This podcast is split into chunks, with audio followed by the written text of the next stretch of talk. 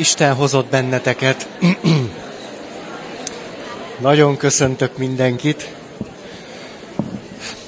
Vége felé járunk már a témának, vagyis sürgető és ismételt kéréseiteknek megfelelően próbálunk valamit mondani arról, azon túl, hogy a különböző komplexusok kapcsán mindig is igyekeztünk a kivezető utakról szólni valamit, veren a kászt nyomán, most megpróbálunk még összefoglalásképpen is jó pár pontba sűrítve beszélni arról, hogy mi jelenthet egy kivezető utat, abból, hogy komplexusosan lássunk, komplexusosan emlékezzünk, komplexusosan érezzünk, komplexusosan nem tudom én mit csináljunk, szóval, hogy valami nagyobb szabadságra jussunk, és a személyiség megszülessen, és hogy valódi kapcsolataink lehessenek. És hogy mit jelent ez, hogy valódi kapcsolat és a személyiség születése, és hogy nagyobb szabadságra jutni, és nem komplexusba zártan létezni, létezni, és mint valami forgatókönyvet élni, Hát ezt éppen nagyon jól láttuk Kafkának az élet történetében, hogy milyen az, amikor valaki olyan rettenetes módon beleragad, olyan rettenetesen, hogy alig látjuk, hogy a pici ujjacskájának a hegyét ki tudta volna belőle dugni. Úgyhogy erről van szó, és most egy fordított irányból közelítünk, mert valahogy úgy adódott, hogy most a spiritualitás felől beszélünk, és a spiritualitás felől adódó kilépési lehetőségek, vagy a fejlődési lépések azok, amiket először veszünk, és utána megyünk följebb, és beszélünk még nyilván az irodalmunk alapján arról, hogy mondjuk a személyiségfejlődés, vagy a lélektab megközelítése felől hogyan tudunk kikeveredni, vagy néha kidugni a fejünket egy komplexusos életből vagy világból, meg az annak megfelelő kapcsolatainkból.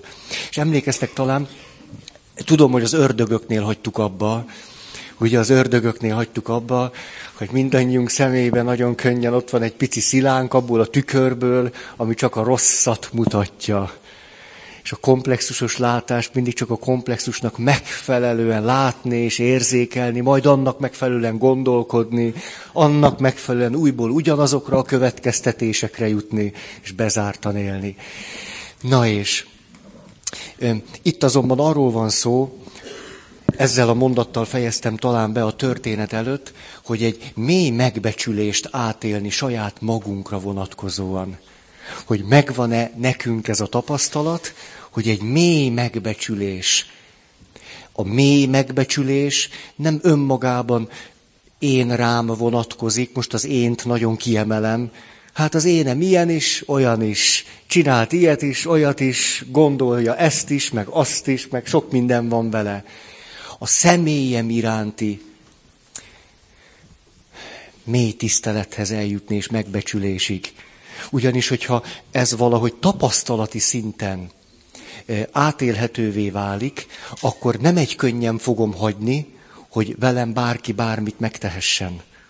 Akkor ez a kapcsolataimra olyan radikális következménnyel fog járni, ami elejétől a végéig megváltoztatja azt, hogy én például áldozat szerepbe mennék egy kapcsolatba, vagy nem. Hát ha van bennem egy mély megbecsülés önmagam iránt, akkor köszönöm szépen ezt a szerepet, nem kérem. Most Ennyi ismétlésként, és van itt ugye csomó pontunk, 40 pont. De már legalább hármat elmondtam, úgyhogy semmi baj. Na, mit próbálom érzékeltetni megint azt, hogy mit jelent a, a spirituális megoldás. Mégpedig a példám a megbocsájtás. A megbocsájtás nagyszerű lehetőség arra, ahogyan a szakirodalomban is olvassuk, hogy egy énünket felülmúló megoldásra jussunk egy olyan helyzetben, ami egyébként rettenetesen meggyötör bennünket. Vannak olyan személyek, akik a személyiség fejlődésnek hát a kezdetén járnak, ő nekik hihetetlen nehéz lehet megbocsájtani. Néha úgy vesszük észre, hogy mintha lennének olyanok, akik képtelenek rá Ezt nekem nem esik jó kimondani papként, de van egy ilyen, egy ilyen finom meglátásom, mintha lennének olyanok, akik képtelenek rá. Később azonban valóban képessé válunk rá, és emlékeztek, hát hónapokig beszéltünk a megbocsájtásról. És ha erre emlékeztek, akkor tudjuk azt, hogy a megbocsájtásnak van egy kulcsa, több kulcsa van, de most ez a fontos nekünk, hogy tudjuk már az eseményt, azt a rettenetes sérelmet, ami bennünk ért, nem csak innen nézni, hanem onnan is, meg még egy harmadik helyzetből is. Tehát képesek vagyunk egy eseményt, amit addig mindig úgy tudtunk csak ismételve átélni 128 ezredszer is, hogy az a rohadék akkor azt csinálta, hogy. Egyszer csak képes vagyok a rohadék felől nézni. És aztán képes vagyok fölülről nézni magamat, meg a rohadékot.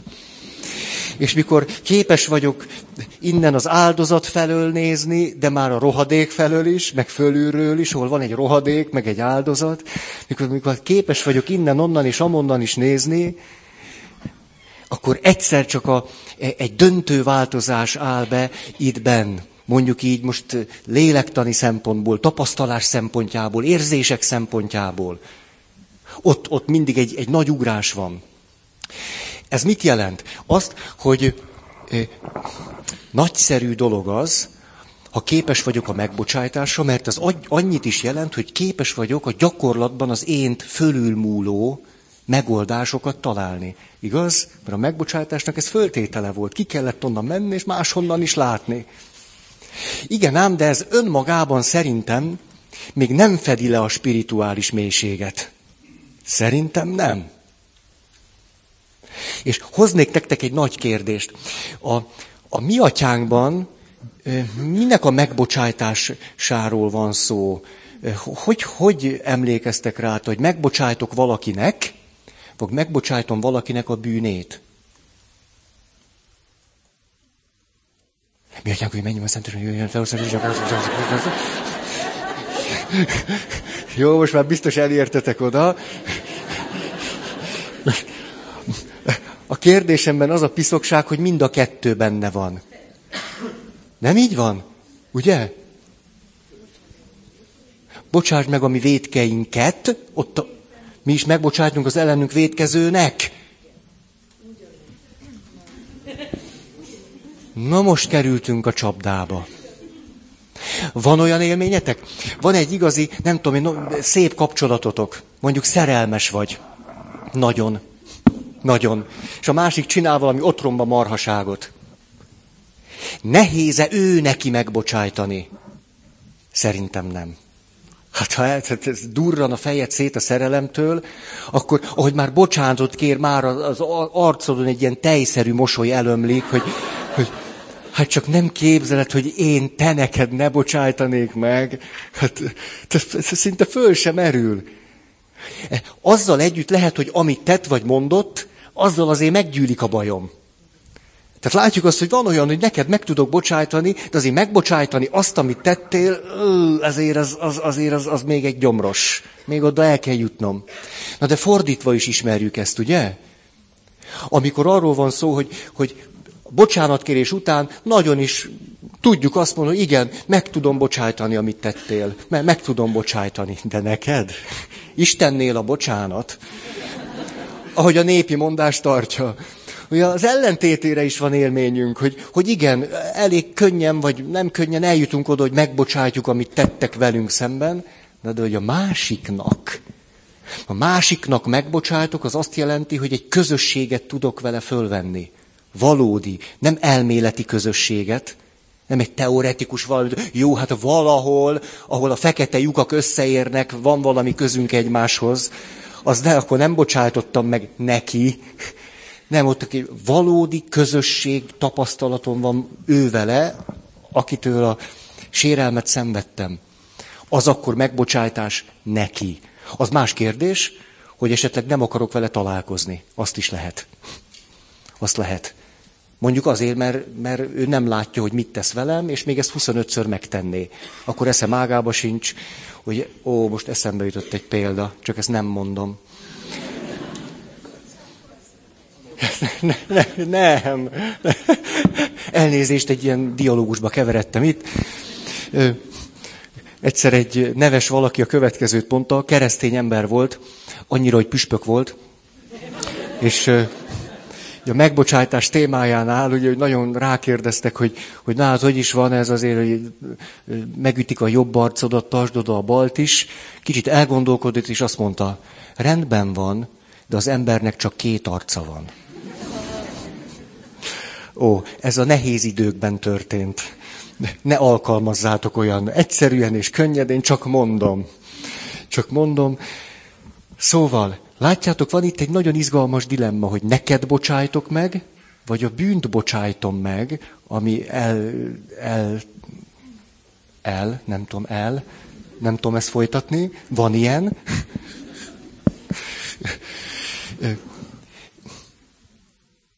De amiről beszélni akarok, az az, hogy hogyan lehetséges ezt a dilemmát felülmúlni.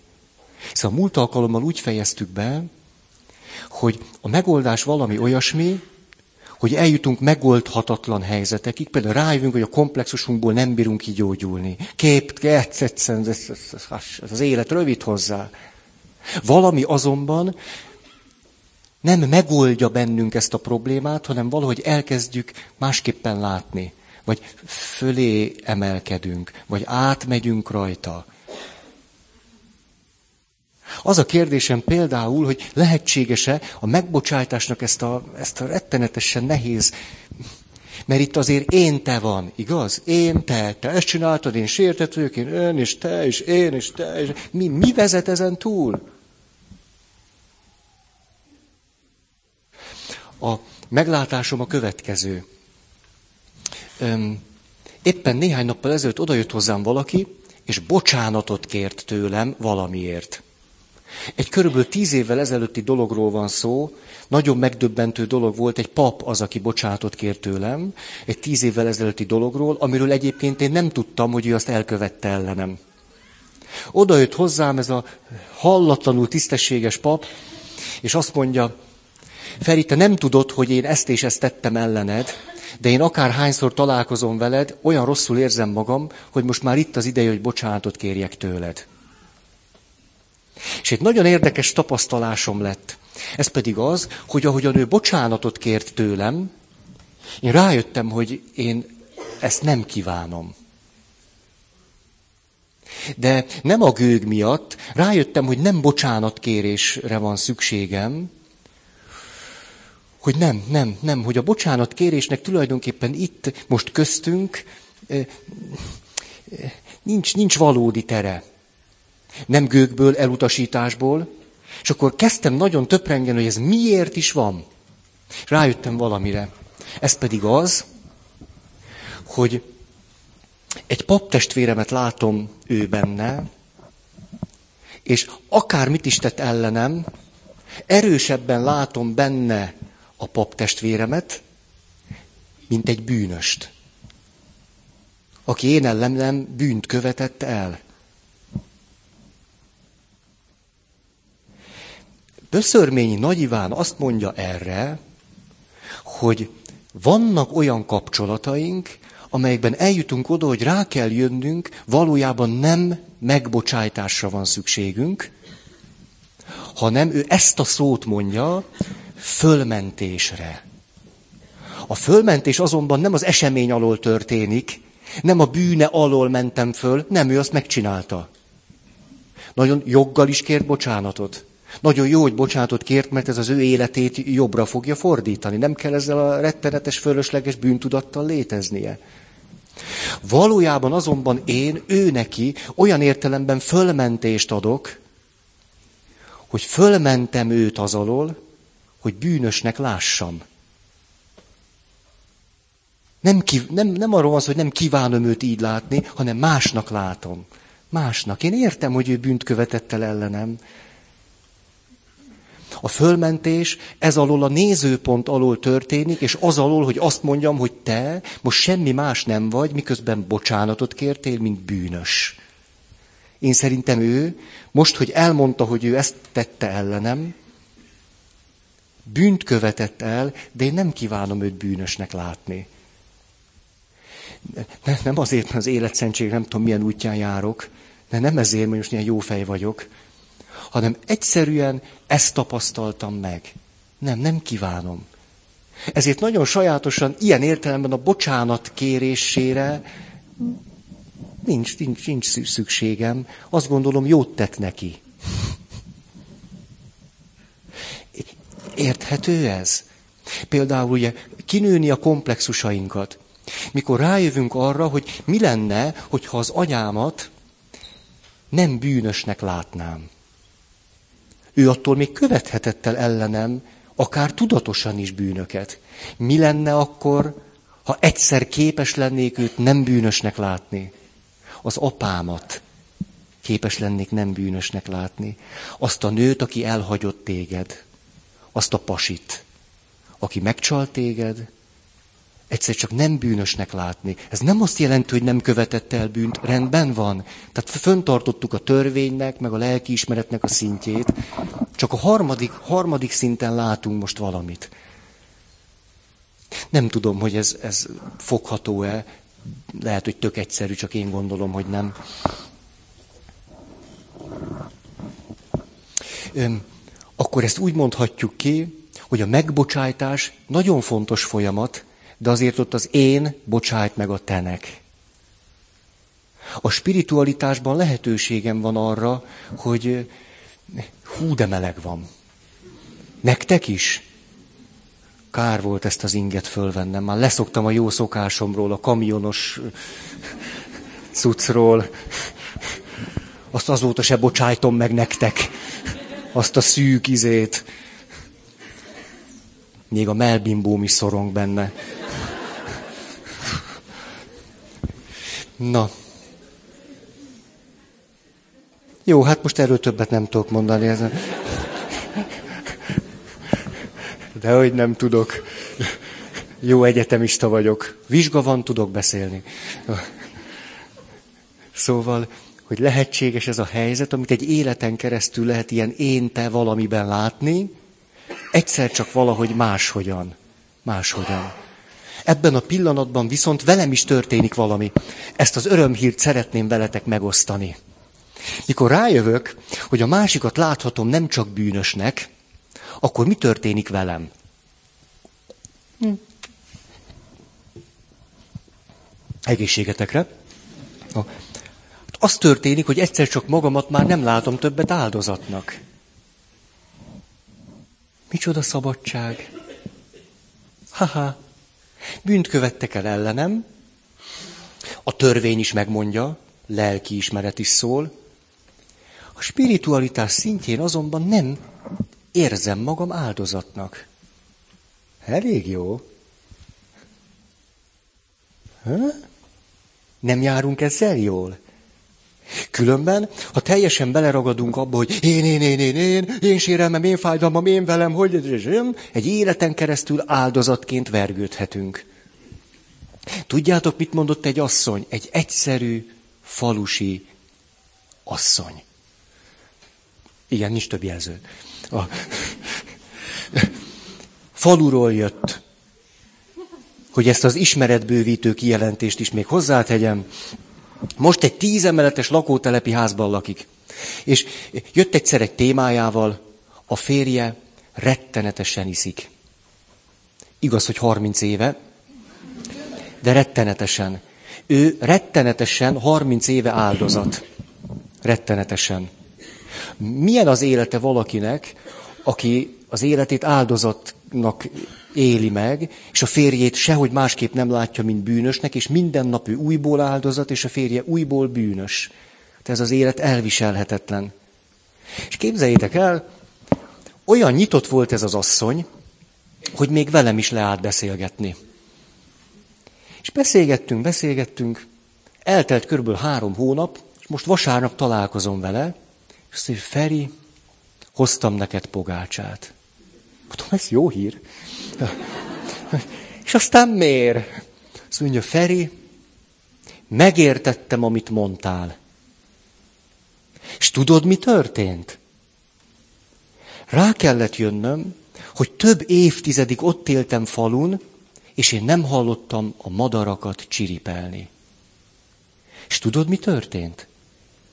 Hetek óta a kaszásdülői lakótelep közepén egy tízemeletes panelházba reggel hallom, hogy a madarak csiripelnek. Úgyhogy Feri, hoztam neked pogácsát. Oké okay, ez? Ezt én egy spirituális megoldásnak látom. Spirituálisnak. Azért itt ő neki sikerült ezen az én, te, áldozat, bűnös, ezen valahogy túljutni. Ezt meg ne kérdezzük, hogy hogyan. Hát mit tudjuk mi azt, hogy hogyan? Nem tudjuk. Én nem tudom, az biztos. Hát lehet, hogy 30 év már elég volt neki. Hát de másoknak meg, ugye, pont az ellenkező, mert úgy beleragadt, hogy jó. Így a következő megfontolásig jutunk, még mindig a spiritualitásnál. Egy különbségtétel, egy nagyon, nagyon szenyó mondatot mondok. Akkor rájövünk arra, hogy bizonyos feloldhatatlan problémáink, megoldhatatlan helyzeteink, komplexusba zártságunk, az tulajdonképpen az énnek a problémája, és nem az én problémám. Az az énnek a problémája, de nem az én problémám. Ez a megvan? Ez egy nagyon szenyó mondat. Tehát ha nincs meg, az se baj. Mert nagyon szenyó mondat. Mit értek ez alatt?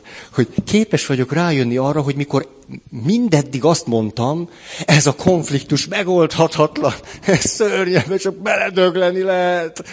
Ugye például, hát szentségi áldoságot kötöttem, de iszik a férjem. Ugye itt van bennem egy, egy hogy, hogy én, én kitartok mellette és, de közben nem bírok vele élni, mert hogy oldod ezt föl? De a problémának a föloldhatatlansága az azon a szinten, ahol ő ezt mondja, föloldhatatlan is? Hát föloldhatatlan. Azonban, ha rájövök arra, hogy az én mondja azt, hogy ez a probléma föloldhatatlan. Miért? Mert az énnek nem oldható föl. Az én valóban nem tudja föloldani. Eljut már 30 éve mindig a saját határáig. Mindig és mindig és mindig és mindig. Hát neki nem oldható föl. De nem tudom én, kis kukutyinnak, ez egy név akart lenni, ő képes túljutni ezen a dilemmán. Meg ne kérdezzétek, hogy úgy, ahogy ez az asszony. Azt mondja, a férjem ugyanúgy iszik, én ugyanúgy, nem tudom én mit csinálok, viszem a sörös üvegeket a közértbe, csak éppen hallom a madarakat.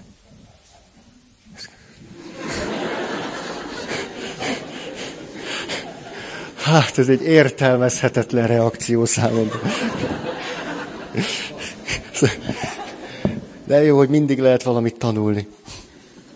Ó, az a, az a baj ezzel, hogy látjátok, próbálok történeteket mondani, mégis nagyon okoskodás szaga van. Én ezt, ezt tudom, én ezt most érzem, de hát jó, valahogy megpróbáljuk megfogalmazni. Mit mondott erre Carl Gustav Jung? Mert ő biztos, hogy mondott rá valamit. Olyan. Ez nagyon fontos, mert azt mondta, ezekhez a fölismerésekhez az ember sokszor nagyon hosszú szenvedés és út után jut el. Tehát azzal, hogy én most ezeket a mondatokat elmondtam, a helyzetetek nem lett jobb. Csak tudtok valamit. Attól még, majd mikor belekerülünk ezekbe a rettenetes, megoldhatatlannak tűnő helyzetekbe, azon magunkat át kell fúrni, mint a kukac a sajton. Láttatok már igazi sajtkukacot? Undorító. Undorító. De virulens. Az tényleg, tehát az hihetetlen, hogy miért kell állandóan a tengelyek körül is forognia, ezt nem értem. Tehát egy sajtkukac, láttatok mozogni? És a sajtkukac az nem ezt csinálja, hanem így, így mozog.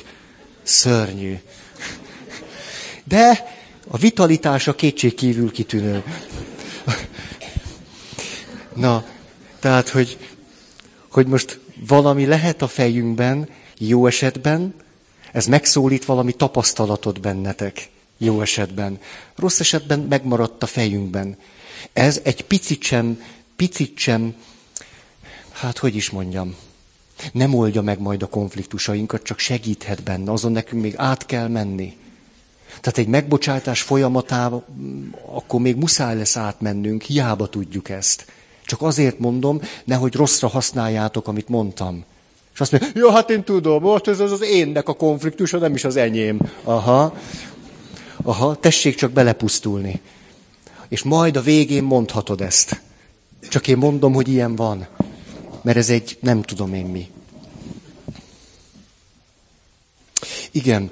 És akkor itt egy újabb fölismerés vár ránk, hogy amikor azt mondjuk, hogy én, akkor mindig valami nagyon személyesen, sajátosan, egyedire gondolunk, vagyis saját magunkra. És alig szoktunk belegondolni abba, hogy mikor azt mondjuk, hogy én, ez valami hihetetlenül általános, egyetemes dolog, éppen minden embernek van ilyenje. Ezért aztán nagyon általános, nagyon egyetemes, ebből a szempontból semmi rendkívüli nincs benne.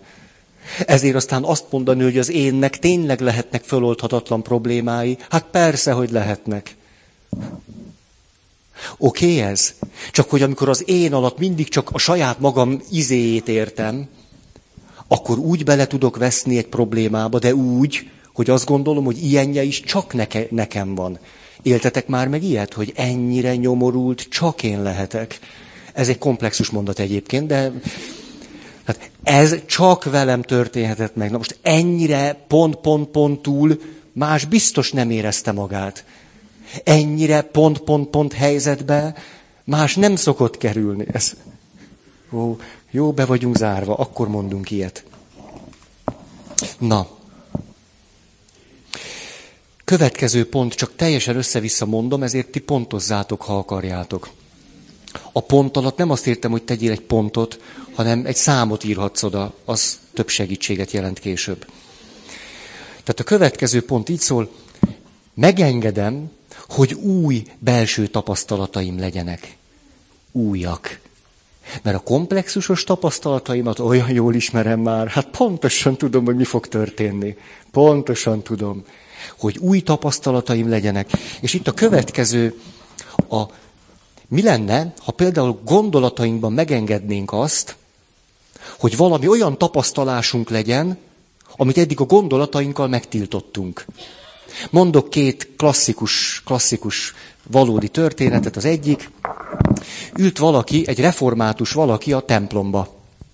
Szentmisére jött, mert a élete párja, vagy leendő párja, vagy nem tudom, katolikus. És hát ő református. És akkor ott a Szentmise végén a pap betette az oltári szentséget a tabernákulumba. És az illetőt ül benne a padban, és elfogja őt egy ilyen nagyon mély valami, hogy hát Krisztus ott van. Nem tudja, hogy ezt miért fogja őt ez el, meg, csak á, Krisztus ott van. És mi volt a következő gondolata? Az lehetetlen, hát én református vagyok.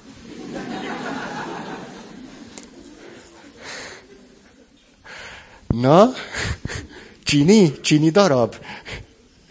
Ugye? Lenne egy, egy új tapasztalás, de hát az, az, az szó se lehet róla. Mert én református vagyok. Ugye ugyanez, kedves ismerős, ugye, napfölkelte, és elárasztotta őt valami transzcendencia élmény, elkezdett kapálózni ellene, azért utána, utána eljött és elmondta, és azt mondja, a legőrítőbb az volt benne, hogy nem vagyok hívő. Szörnyű volt.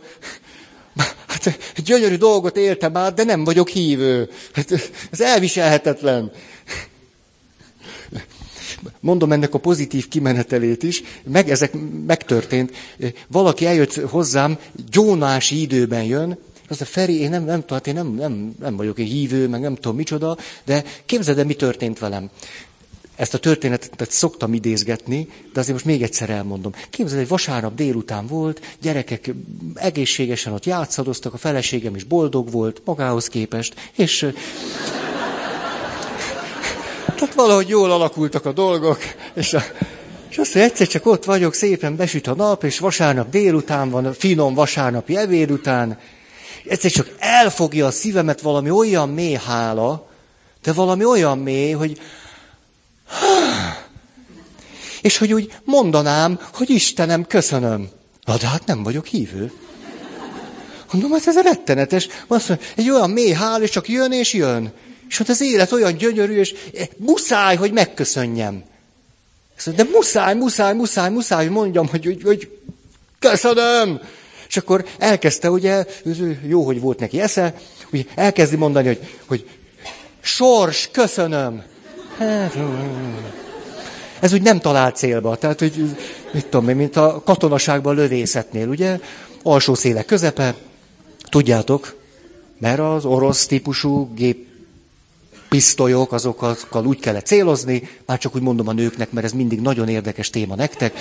Férfi a katona története, AMD géppisztolyról van szó, csak ha véletlenül ilyen helyzetbe kerülnétek akkor alsó szélebb közepe. Tehát ezt, ezt kell tudni, ezt, hogy fölébresztenek, tehát értitek, még nem is vagytok tudatotoknál, és az őrmester megkérdezi, hova céloz katona, alsó széle közepe. Érthető ez? Tehát van a céltábla, körök, körök, körök, alsó széle közepe. Akkor van teli találat. Na. Ez most hogy jutott eszembe, nem tudom, de eszembe jutott. Tehát, hogy ott ül az illető, és azt mondja, hát, hát, hát akkor köszönöm élet. Hát, jó, jó. Alsó széle jobbra. És így, így, így végig, végig ment ezeken a lehetőségeken, és azt mondta, hogy ez egyszerűen olyan hülyén hangzik mindegyik, az érzés meg csak nem megy el. És erre eljött gyóntatási időbe, hogy most csináljunk ezzel valamit. Hát azért nem gyóntattam meg, tehát jó. Ó, ez egy micsoda nagy dolog, hogy az illető itt megengedett magának valami tapasztalást, ami túlmutatott azon, ahogy ő egész eddig az életét élte. De nagy dolog, és nem mondta azt, hogy nem vagyok hívő, hát gyömöszöljük vissza. Ellentmond a komplexusaimnak.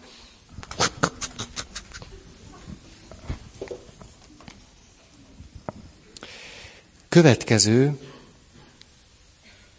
Á, egy másik történet, ezt most olvastam, csak nem tudom hol ez, ez jaj, állítólag lágerben történt, összejöttek néhányan valahol, Birkenauba mondjuk, Dachauba, összejöttek hárman, négyen, és mert végig kellett nézni, hogy mondjuk a barakjukban éppen aznap hány embert öltek meg, összejönnek ott este felé, és azt mondják, hogy azt hiszem, hogy eljutottunk oda, hogy nincs Isten ide, ide eljutottunk most ezzel a mai nappal, hogy ezzel az egész témával le kell számolnunk, és nincs Isten.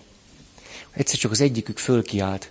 Siessünk, mert fölkelt az esthajnal csillag, és szombat van.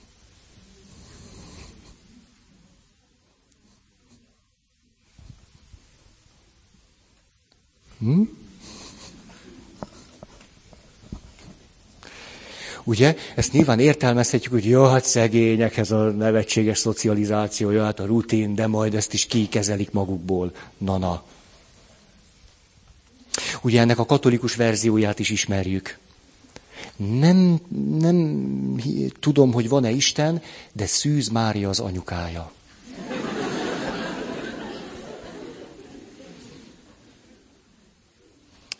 Jó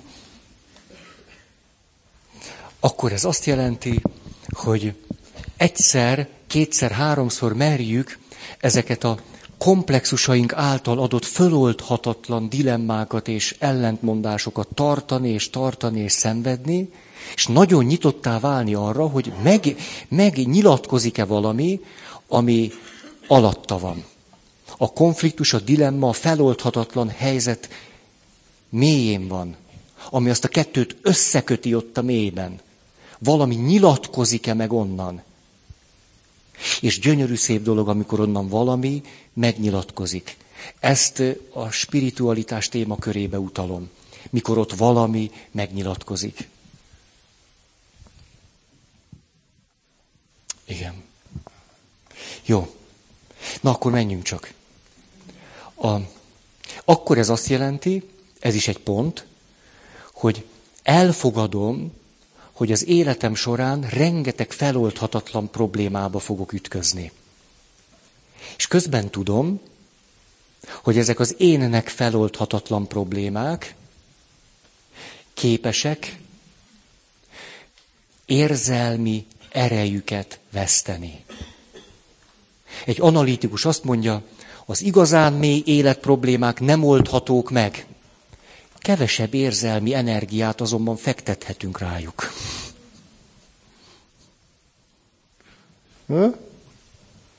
Ez is valami. A, a nehézség, a nehézség ott van, amikor elakadunk. Elakadunk. Mikor az ember voltunkat nem tiszteljük eléggé. Mondanék erre példát. Az ember voltunkhoz a, a gyöngeségünk, a gyarlóságunk nagyon-nagyon hozzá tud tartozni, de közben az is, hogy néha gyönyörű módon felül tudjuk múlni a gyöngeségeinket, meg az énünket.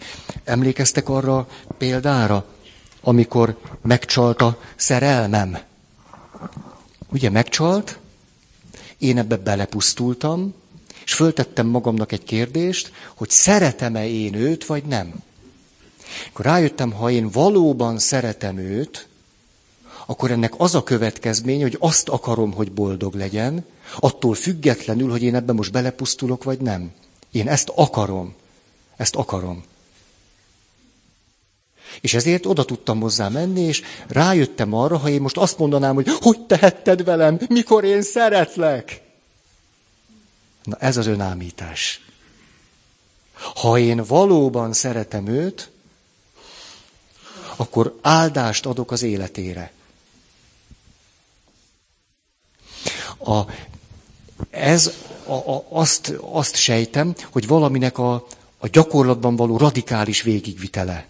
Nem hiszem, hogy sokan csináltak már ilyet. Ezt most ilyen nagyképűen mondom.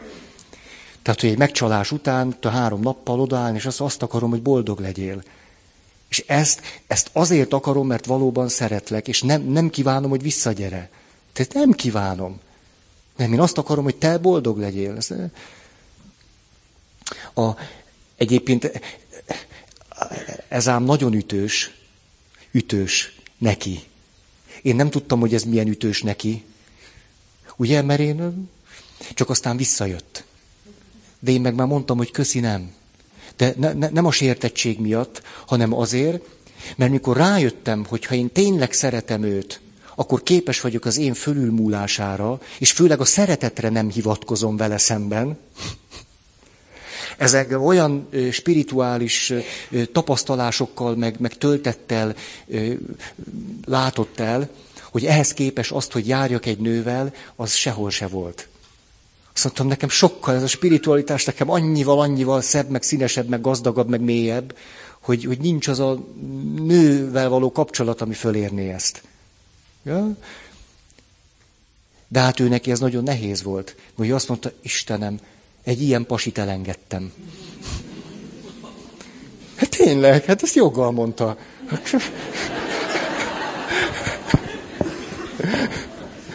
Na, velem egyébként nem hiszem, hogy lehetne élni. Ezt csak úgy megjegyzem. Szörnyű alak vagyok. Szóval, azt akartam ezzel mondani. De nagy dolog az, mikor egészen a radikalitásig el tudunk vinni valamit. Ra, ez szerintem én ezt a végletekig éleztem, azt mondtam, ha szeretet, akkor ez ilyen. Akkor az nem arról szól, hogy én így, meg én úgy, meg de fáj, meg igazságtalan. A szeretet, szeretet, kész. Mondok egy másik történetet, amiben meg belebuktam.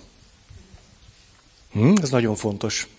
Hogy legyenek olyan történeteink, amelyekben nagyot bukunk. Régen-régen elmeséltem már, de e, azért ezt a történetet hozom, mert ott is ugyanúgy rájöttem, hogy lehetne ugrani, egy én fölülmúló valamibe jutni, és nem voltam rá képes. Katona voltam, és ö, ö, miután megnyertem a magyar néphadsereg bajnokságot, igen, azóta én a magyar néphadsereg bajnoka címet is viselhetem. Kaptam valami ízét is, csak már nem tudom, hol van. Augusztusban vonultam, júliusban volt a Magyar Néphadsereg bajnoksága. Ugye azzal, hogy én nyertem, a fölöttem lévő összes tiszt egy csomó pénzt kaszírozott. Hát ez így ment, ugye? Hú, ez a sportiszt, ha, ha, ha, ha. ugye semmi közük nem volt hozzá, de hát ez így épült föl. És igen ám, de hogy februárban szereltem le, mert másfél évet voltam katona, ezért ugye a szocialista pragmatizmus nevében kirúgtak a sportszázadból. Ugye, hát ugyanis én már újabb magyar néphadsereg bajnokságon nem tejeltem a tiszteknek, ezért aztán már semmi szükség nem volt arra, hogy én a sportszázadban léhűtősködjek. Hiába voltam felnőtt válogatott, meg ilyesmi. Hát, Na és akkor, de ez úgy derült ki, hogy nem tudom, én bementem szombat, nem, bementem vasárnap, vagy szombat este, és akkor napi parancsolvasás, és akkor kihirdették, hogy akkor hétfőn, de most ahogy mondom, hétfőn Pál Honvéd, így, így, szép idők, Pál Honvéd rohamcsónak parancsnoki kiképzésre megy. Hát igen, nagyon, hogy mondjam, nagyon érdekes, tehát, hogy eljátszadoztam a gondolattal, hogy egy rohamcsónak parancsnoki álláson, mondjuk augusztus 20-án repesztünk a Duna vizén. Ugye ez egyébként azzal járt, hogy augusztus elején lehetett volna leszerelni, de akik augusztus 20-ai ünnepségen egy rohamcsónak parancsnoki, nem tudom én, tisztet töltenek be, ők csak egy hónappal később. És úgy átgondolta, hogy 18 hónap meg még plusz egy, hát tudjátok mit, gondoltam én, és egy rettenetes dilemmába kerültem. A rettenetes dilemma így szólt, itt vagyok, öm, pap szeretnék lenni. A katonaság alatt rájöttem, hogy pap. Na de most, ha most elmegyek rohamcsónak parancsnoki kiképzésre, hát, hogy mondjam, nem éreztem felkészültnek magamat erre. Mondjuk így finoman. Azt na ezt ne. Ezt ne. Ugyanis voltak már addigra katona élményeim. Igen ám, de hogy lehet egy ilyet megúszni? Sajnos a következő fölismerésig jutottam, hazudni kell. Hazudni kell, de pap akarok lenni. Most ha hazudok, elég jól, ráadásul, megúszhatom ezt a, ezt a, hogy is mondjam, tehát ezt a valamit. Ha nem hazudok, akkor azt mondom, ó, ó, hát ez nagyszerű, ez egy igazi én fölülmúló valami lett volna, akkor igazi egyenes derékkal, gerincesen, megpróbálva, megtörve, de megyek a szemináriumba. Volt egy napom, hogy eldöntsem. Ö, és tudjátok, mit választottam? Hazudtam. Hazudtam. Legalább húszszor föltettem a kérdést. Képes vagyok? Képes vagyok? Ne? Képes vagyok? Ké... Nem. Nem és nem. És húszszor tettem fel a kérdést, és húszszor odaütöttem, hogy ezt, ezt nem. Nem. Minden idegszálam tiltakozott ellene. Lehetetlen. Nem. De a dilemma nagyon mélyen ott volt. Hogy leszek ezután pap? Hogy? Hát tele voltam ilyen, ha, ilyennel közben. Tehát én nem csak ilyen, na jó, legyünk papok, tehát én nem így. Tehát... Szóval milyen rettenetes, nem bírok ugrani. Ne, nem bírtam ugrani. Nem bírtam, és nem bírtam. És egy egész éjszakát végigvirasztottam. Azon töprengtem, hogy mit hazudjak. Így volt. Így volt. És rájöttem. Rájöttem, kellett hozzá egy kis gógyi, de a bennem lévő székelynek szóltam, hogy te ide figyelj. Most nagy baj van. Nem akarok rohamcsónak parancsnok lenni. Csinálj valamit, mert kifurcanok. És akkor rájöttem, hogy a 16 év atlétika miatt körülbelül kétszer olyan vastag az ahilleszem, mint más normális embernek. Ugye, hát 200 kilóval félgugoltam. 200 kiló. Hát 100 kilóval folyamatosan szögdeltem. Hát milyen legyen az ahilleszem?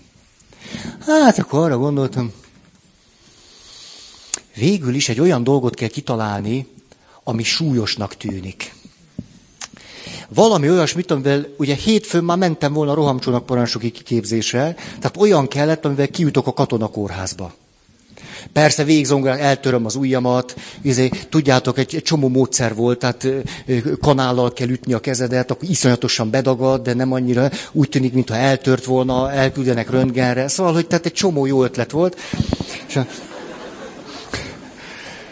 Na mindegy, fölálltam, napi parancs volt, és akkor mondták hétfő reggel, Pál Honvéd irányítva, rohamcsapari kiképzés, Pál Honvéd jelentem, sajnos lábra se tudok állni.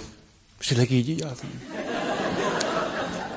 És ott volt a hadnagy, látom magam előtt az arcát, gúnyosan végigmért, és azt gondolta, hogy jó, próbálkozzon csak, még rosszabb lesz neki, mikor koppan.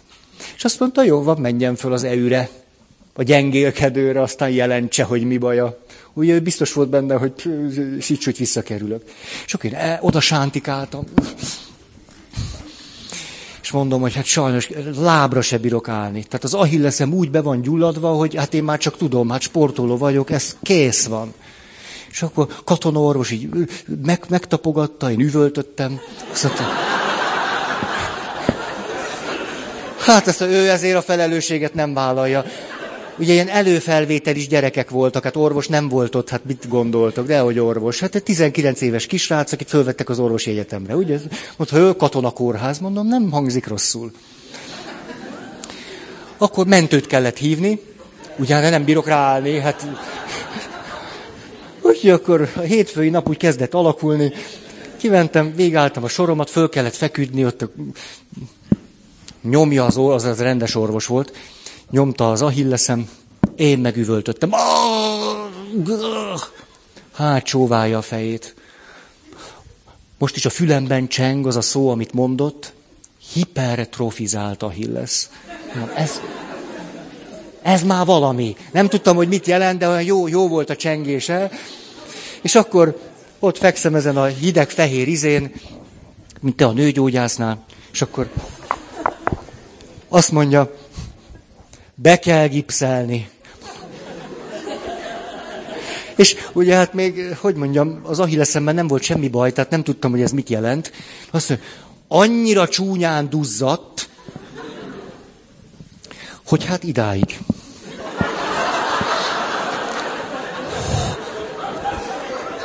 Ezt már tovább erőltetni nem szabad.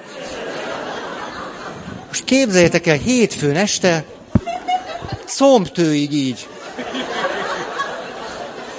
Na persze mentővel.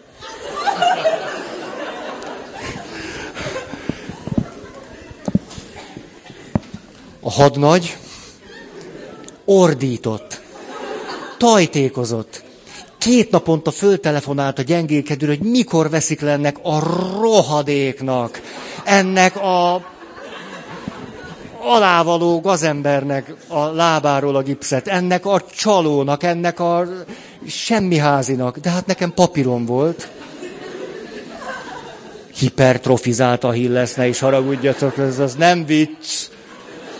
Most a, ciki az az volt benne, hogy de közben én sportoló voltam, hanem és két hétet, tudjátok, hát két nap után ezek a combizmok kezdenek sorvadni, ha nem használjuk őket. Ezért mentem a WC-be. Hát az nehéz volt, ugye googolni nem tudtam, mert egybe volt a lábam, de azért így szögdeltem. Valamit csak érez. Nekem két hét múlva versenyem lesz. Ez... Kicsit aggódtam, hogy lebukom, tehát képzeld el, hogy rám nyitják a WC-t, és idáig gipszbe, azért kicsit necces lett volna.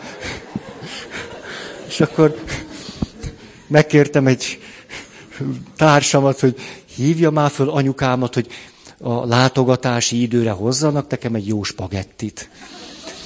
És akkor gipszes láb, spagetti. Két hétig volt ez rajtam, ugye nehogy valami baja legyen az ahilleszemnek.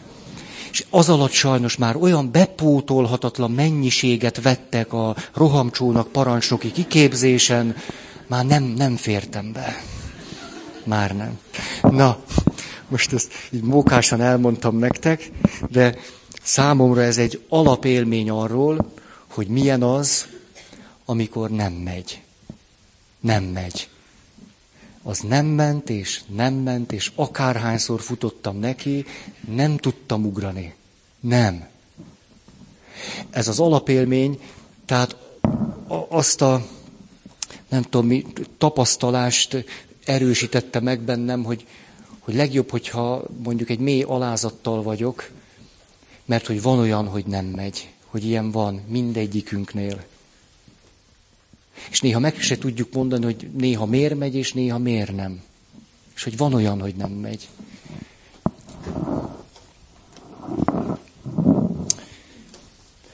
Ezt azonban ugye a kivezető út szempontjából mondtam. A probléma ott van, ha valaki nem fogadja el, hogy néha nem megy.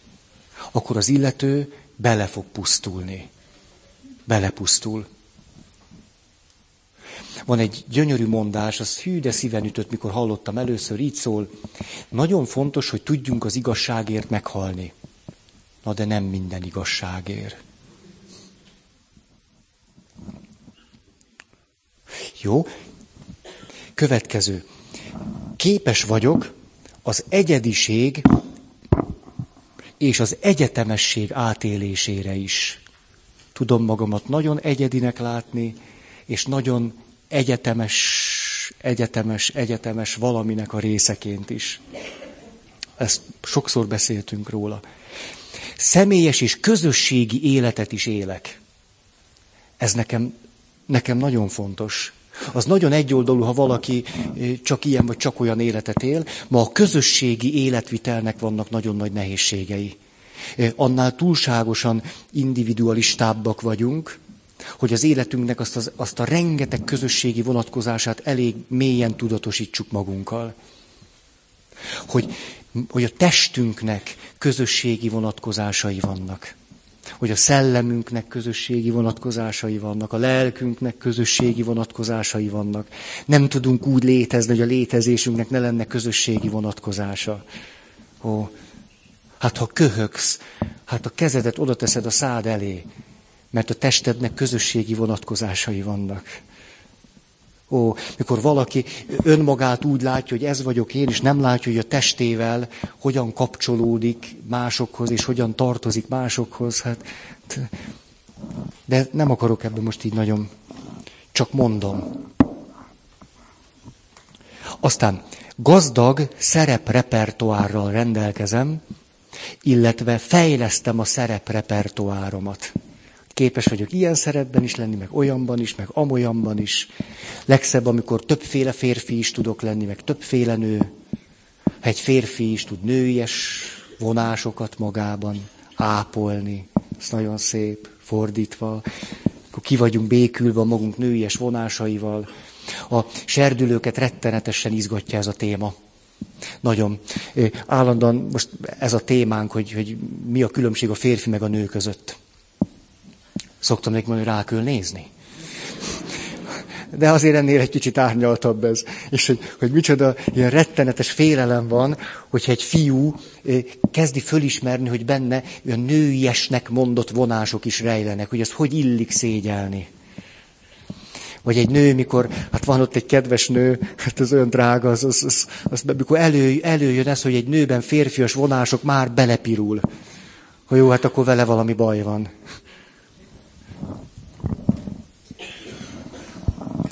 Jó? Elfogadom, az egymásnak ellentmondó tulajdonságaimat is, annak mélységeivel együtt. Mondanék egy példát. Jött valaki, és a következőt mondja. Én szentségi házasságban élek. Öm, igen ám, de szerelemre gyúltam valaki iránt. A férjem, ez a másik, oh. ezzel leírtam a helyzetet. És akkor a következő mondatot mondja. Tudod, azért jöttem el, mert van itt egy, egy konfliktus. A személyes boldogságom, a szerelem, a beteljesedés ütközik az egyház törvényével. Ez szörnyű. Mit lehet csinálni? Hallottátok, mit mondott? Hogyan áltatja magát? Én a következőt kérdeztem, ó, értem, tehát mindenképpen van itt egy konfliktus, különben nyilván nem is jöttél volna el. Az a kérdésem, hogy valójában így szól-e a konfliktus, vagy másképpen?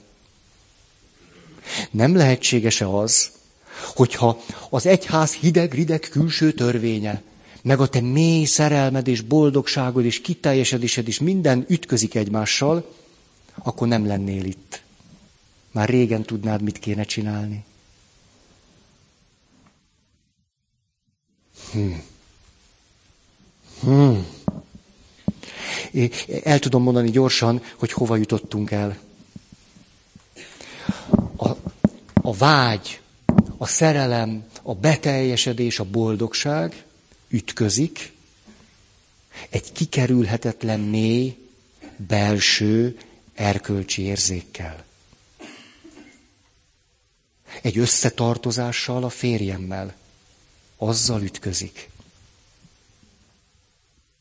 Ha a dilemmát sikerül pontosan megfogalmazni, akkor el tudunk kezdeni klasszul szenvedni. Akkor telnek a napok. De akkor van értelme.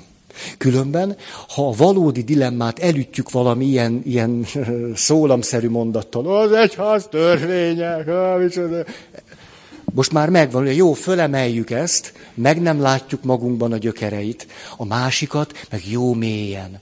Jaj, ott a mély szerelem, a mély boldogság.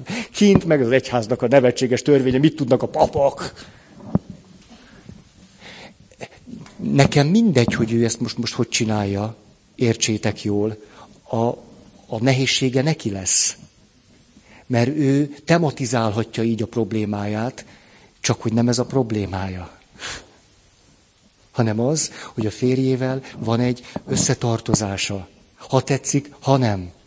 És hogy van a léleknek egy nagyon mély, erkölcsi jellege. Ha akarjuk, ha nem, akkor is van neki. És ez valóban ütközik ott és akkor a szerelmével azzal, hogy ő most így lehetne boldog, vagy úgy gondolja, és ez nagyon mélyen átjár, és talán sose lenne olyan boldog, és ez a pasi sokkal jobb lenne most neki, mint a férje. Hát minden további nélkül el tudjuk fogadni. Oké okay ez? Mert ha a dilemmát nem jól, hát nem azt mondom, hogy tisztességtelenül, hát tisztességes volt ő, csak egy kicsit manipulálta ezt a témát. Ha a dilemmát a legmélyén ragadjuk meg, akkor annak valami nagyon szép föloldása, vagy valami spirituális válasz meg tud érkezni. Ha, ha így oldjuk föl, hát akkor már jött, akkor bele kell menni, akkor megcsaltam, akkor két évig vagyok boldog, és utána valami elkezd belül fölemészteni. Akkor megint, akkor azt megint nem mondom ki teljesen, akkor megint csak... Értitek? Tehát, hogy ezeket a mély ellentmondásokat, ezeket próbáljuk a valódi mélységében föltárni és kimondani és utána jöjj Szentlélek Úristen. Legyen valami, mert az én eljutott a határáig. Egy ilyenben szerintem eljut a határáig. Ezért aztán kívülről ugye mit lehet mondani? Hát az egyház törvényét el lehet mondani. Hát az, az, ahhoz nem kell nagy ész. Jó. Igen? Mélyen elfogadom azt, ami természetes. A sikert és a kudarcot, a győzelmet és vereséget, egészséget és betegséget, születést és halált, jó és balsorsot, boldogságot és szenvedést. Mélyen elfogadom mindazt, ami természetes. Sok szót ejtettünk arról, hogy milyen sokan az Isten kapcsolatukban Istent arra kérik, hogy mentse őket meg valamitől, ami természetes. Nem tudom, hogy Istent érdemese olyasmire kérni, hogy mentsen meg minket valamitől, ami az emberi életnek része és természetes. Persze, hogy lehet kérni. Nagyon jó, hogyha te benned az van, hát kérjed. Egy pont után azonban, hogy kéred és kéred és kéred, rájöhetsz arra, hogy ja, ez is az emberi élet része. Utána el lehet fogadni.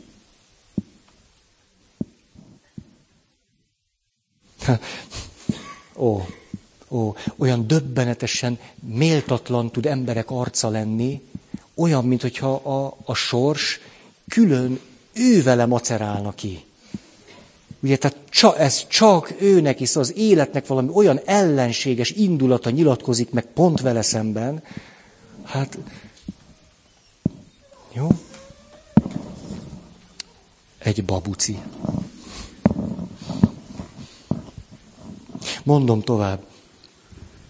Képes vagyok a részesedésre, vannak olyan dolgok, amelyeket csak akkor kapok meg, ha átadom magamat nekik. Vannak olyan dolgok az életben, amelyeket csak akkor kapok meg, ha én adom át magam nekik. Nem pedig én akarom kézbe venni. Következő. Ezért aztán képes vagyok magamat az odaadásban, önátadásban is megélni. Az nagyon szép megélni magamat az önátadásban. Jó? A következő. Úgy valósítom meg magam, hogy közben nem ártok a kapcsolataimnak. Hú, ez ma, ma egy nagyon, nagyon széles körű valami csoda. Tehát, hogy, hogy a kapcsolatra egyáltalán nem vagyunk tekintettel, de meg akarjuk valósítani magunkat. Akkor miért csodálkozunk, hogy a kapcsolataink tönkre mennek? Hát ha, ha azt akarom, megvalósítsam magam, most rendben van, nem akarom elemezni ezt a kijelent, megvalósítom magam, hát hozzá kéne tenni, hogy úgy, hogy a kapcsolataim is gazdagodjanak, meg én is. Ez két külön projekt. Hát, ha csak arra figyelek, hogy én megvalósítsam magam, abba a kapcsolataim vagy tönkre mennek, vagy nem. De nincs rajta mit csodálkozni.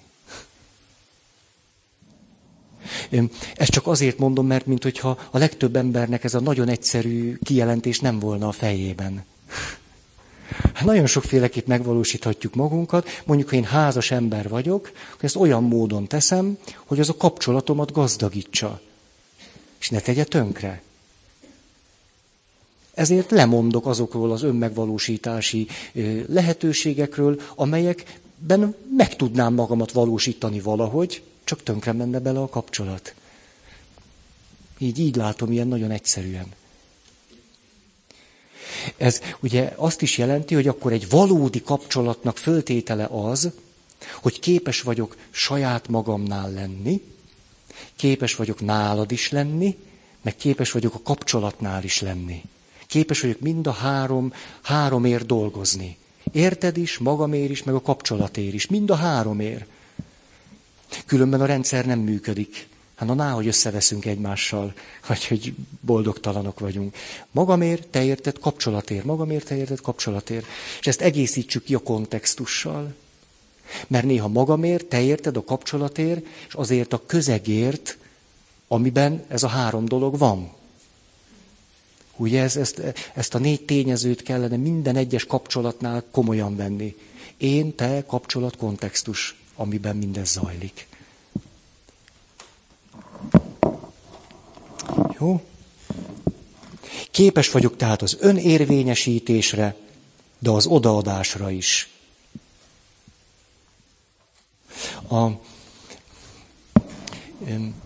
van-e olyan élményetek, hogy egy igazi mi élményhez, hogy mi, hogy mi, úgy tudunk eljutni, hogy nekem is van egy elképzelésem, neked is van egy elképzelésed, ezeket elég jól meg tudjuk mondani, és elég jól el tudjuk őket engedni.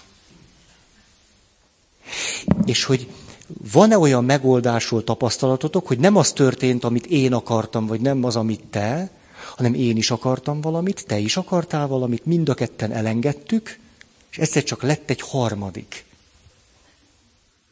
Ez a minek a tapasztalata. A, hogy mondjam, rettenetes korlátai vannak annak, mikor azt gondolom, hogy egy kapcsolat úgy fejlődik, hogy bebetonozom magam, és állítom, hogy ez a jó. És a másik is, és akkor tézis, antitézis, szintézis szerűen majd valami szép ki fog belőle jönni. Hát én ezt, ezt egy kicsit se látom.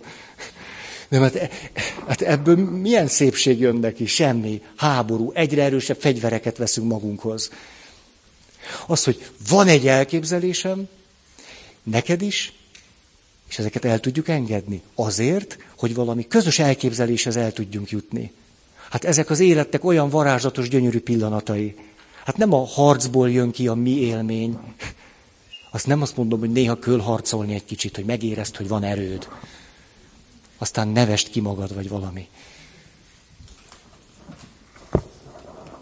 Ez nagyon közösségek szoktak emiatt széthullani. Ugye, hú, ez, szokták mondani, hogy ez a magyar betegség, ugye, hogy két magyar három pártot alakít. Ugye, hogy ez jellemző ránk. Ténylegesen így van.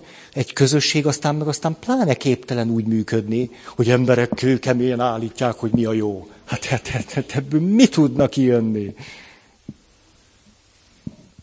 Hmm. Na. Azt mondja, merek elfogadni, gyászolni, mert a gyászmunka, hogy elsírassak újból és újból dolgokat, az a fejlődésnek föltétele. Különben nem lehet fejlődni. Valami régit mindig el kell engedni, különben nem tudunk tovább menni. Jó. Jó, szabadság és a mély kapcsolataim együtt tudnak járni. Vagyis a szabadságnak következményei vannak. Ó, ezt így fogalmaztam meg. Szeretnénk olyan szabadságban hinni, ami nem jár semmilyen következménnyel. De a szabadságnak következményei vannak, nagyon komoly következményei. Ebben nem megyek bele, hát ezeket értitek. Elfogadom az árnyékomat, fölfedezem és elfogadom a korlátaimat. Azt mondta ez a biológus, sejtbiológus, emlékeztek, hogy hát rengeteg sors csapás ért az életben, megtanultam az életet derűs pessimizmussal látni. Mit szóltok? A gyöngét barbárok derűs pessimizmusával élni az élhetetlen életet. Szép. Ó, ez a derűs pessimizmus, ez egy nagyon zseniálisan kifejez valamit. Ó, a pessimizmus azt, meggyötörte őt az élet. Meggyötörte. A derűs, hogy ennek elnyere képes a fejlődésre. Ó, képes nem csak a meggyötört valahol, valami csodájából kifelé nézni. Ő, egy perc. Jaj, most kéne vagy egy gyerekes, vagy egy kutyás történet. Jaj, jaj, gyorsan, gyorsan, gyorsan.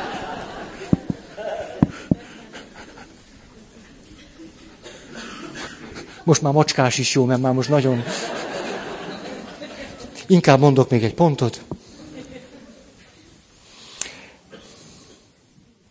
Szembesülök azzal, és elfogadom, hogy az ideájaim és a jelen realitása közt általában különbség van. Ezt, ezt tudatosítom, és elfogadom, hogy ez már csak így van. Így van. Na jó, akkor majd még néhány pont vár ránk, már nem sok, most elindultunk, és most már a, a, a lélektani szempontokat sorolgatjuk. Nagyon köszönöm a figyelmeteket, és akkor akar-e valaki fontosat hirdetni?